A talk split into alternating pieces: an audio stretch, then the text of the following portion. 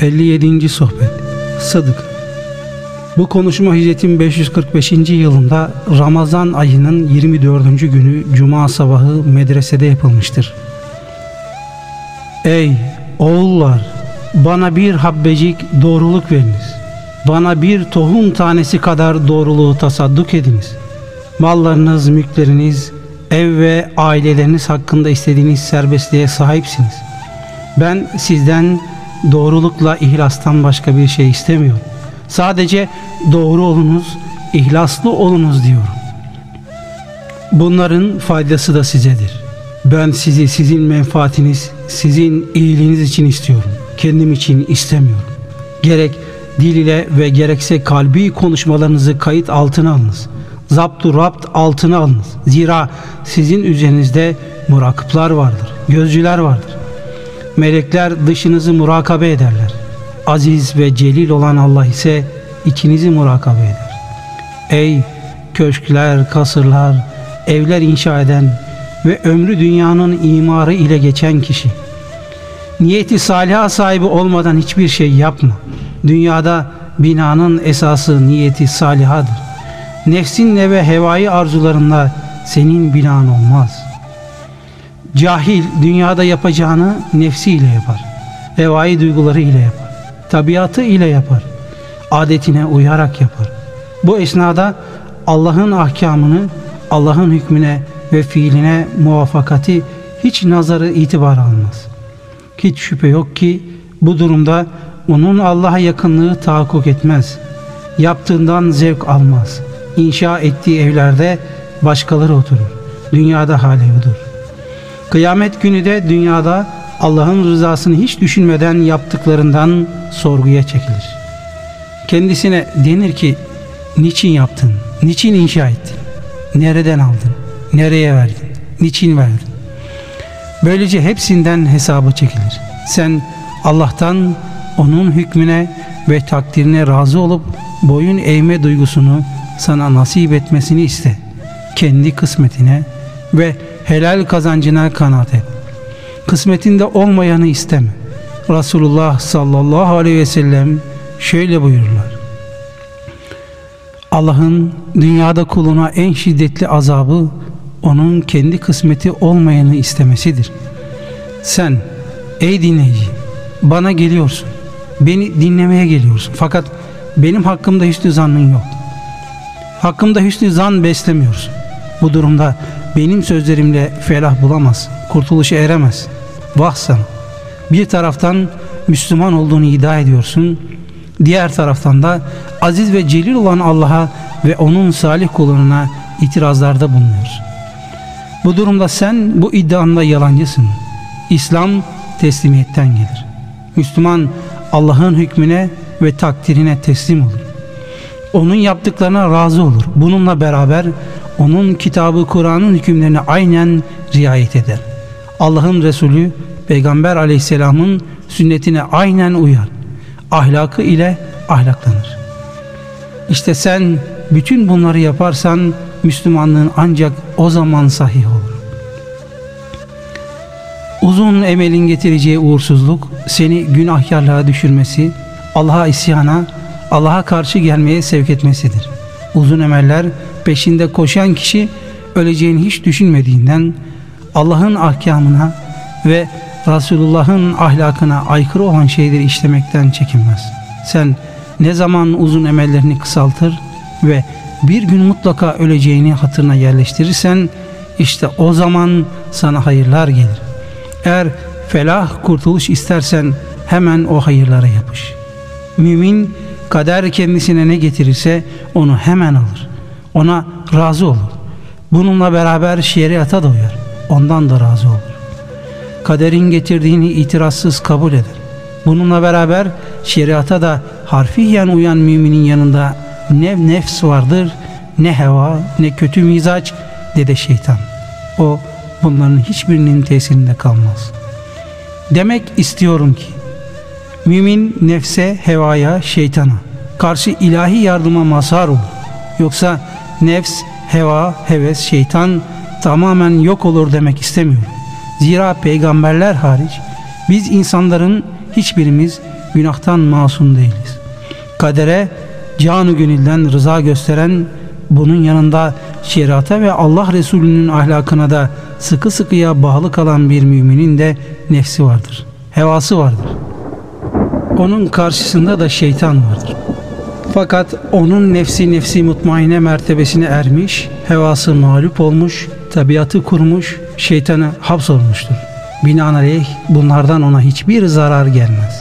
Şeytan onun etrafında dolaşır fakat kendisini bulamaz. Tevekkül sebeplere saplanıp kalmamak demektir.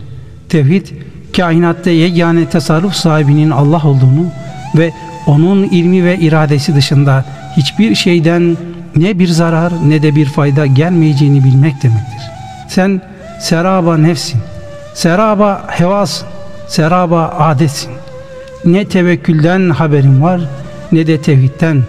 Var oldukça şu safhalardan geçeceksin.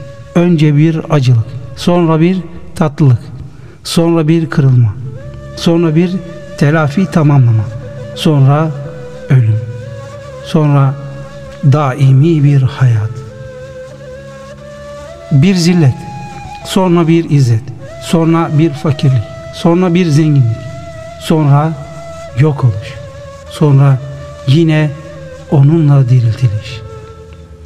Eğer bütün bunlara sabredersen aziz ve celil olan Allah'tan istediklerin olur. Aksi halde senin için hiçbir şey mümkün olmaz.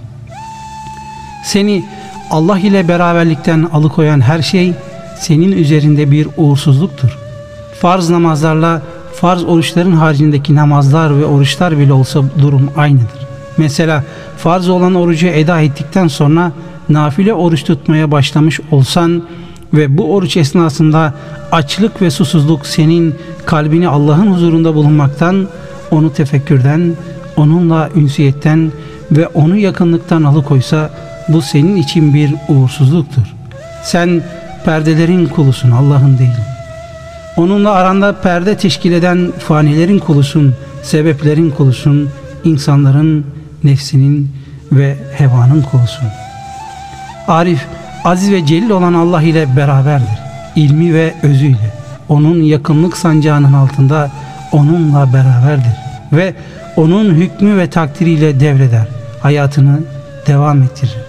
Aciz kaldığı zaman kendisinden herhangi bir kımıldatma olmaksızın idare edilir. Kendisinin harekete geçmesi olmadan hareket ettirilir. Durdurması olmadan durdurulur. Öyle ki artık o haklarında Allah'ın şöyle buyurduğu kişilerden olur. Biz onları kah sağ yanlarına kah sol yanlarına çeviriyorduk. Kehf suresi 18. ayet. Onlara aciz ariz olunca hareket ettirildiler. Hareket kudret iledir. Kudretin eseridir. Sükun ve teslimiyet ise aciz anında olur. Hareket senin varlığın anında olur. Eğer sen mevcut isen bir hareket vardır. Yok sen yani ortada yokluk mevcut ise orada hareket olmaz. Bilakis sükun olur. Sükun bulunur. Hareket hüküm nedir? Sükun ise ilimdedir. Senin nefsin ancak sen nefsten, hevadan, kötü mizaç ve tabiattan ve insanlardan tamamen ayrılıktan sonra sıhhat bulur. Var olur.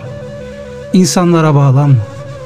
Aziz ve celil olan Rabbinden gayri hiçbir varlık sana zarar vermeye de, fayda getirmeye de, rızık temin etmeye de malik ve muktedir değildir.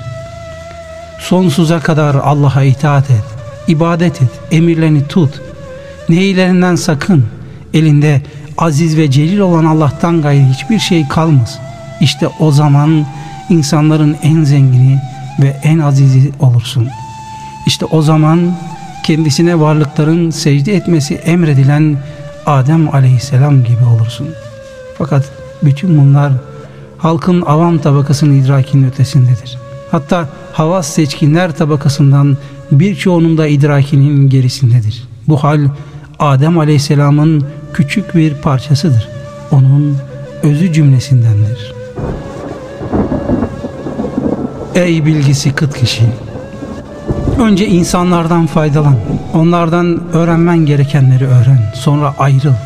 Allah dostları önce öğreneceklerini öğrendiler. Sonra da kalpleri canibinden insanlardan ayrıldılar. Allah dostları zahiren insanlarla beraberdirler. Halkla beraberdirler. Çünkü onların hallerini düzeltmek ve ıslah edebilmek için buna mecburdurlar. Esasen bununla vazifelidirler.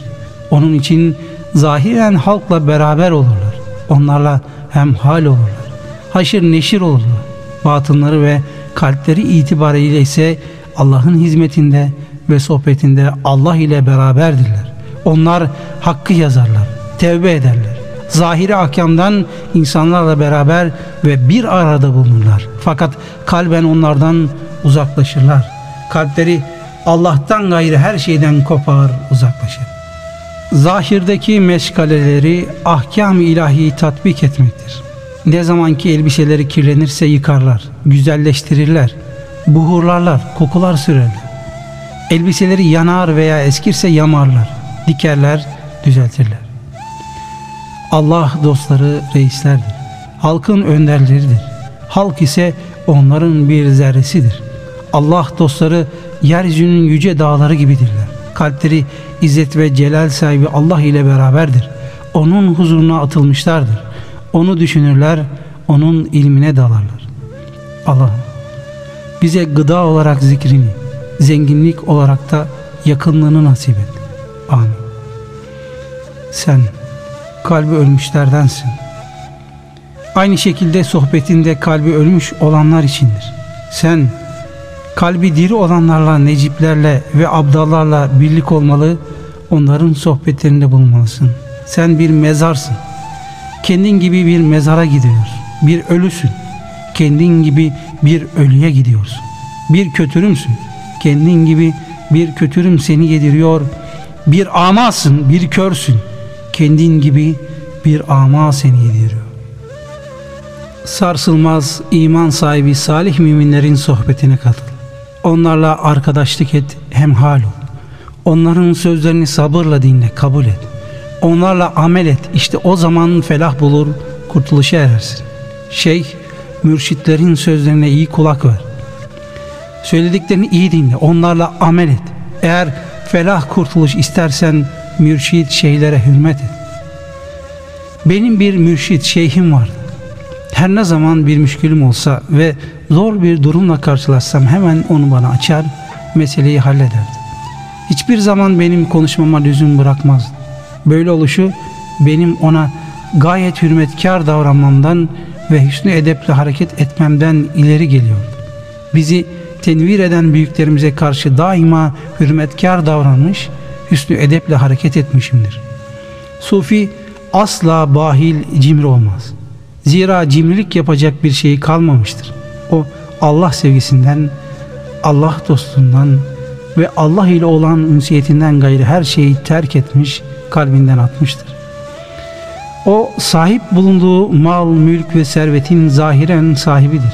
Kalbinde ise onlara asla yer yoktur. O kazandığı dünyalıkları da kendisi için değil, başkaları için alır. Başkalarını faydalandırmak için alır.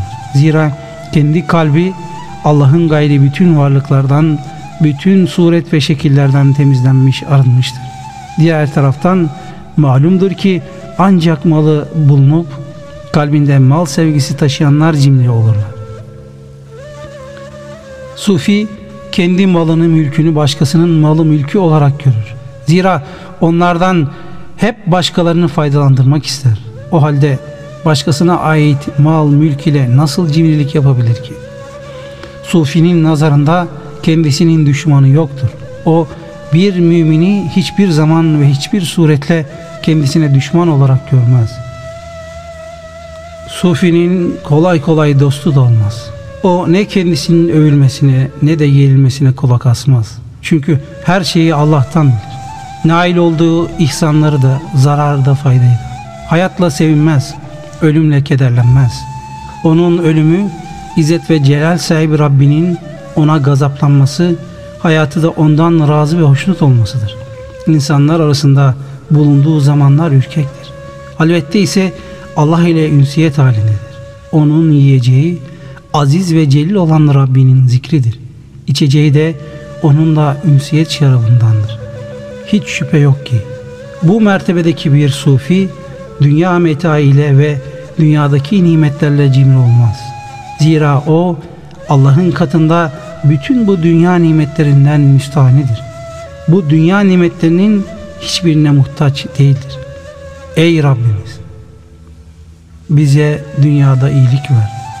Ahirette de iyilik ver. Bizi cehennem azabı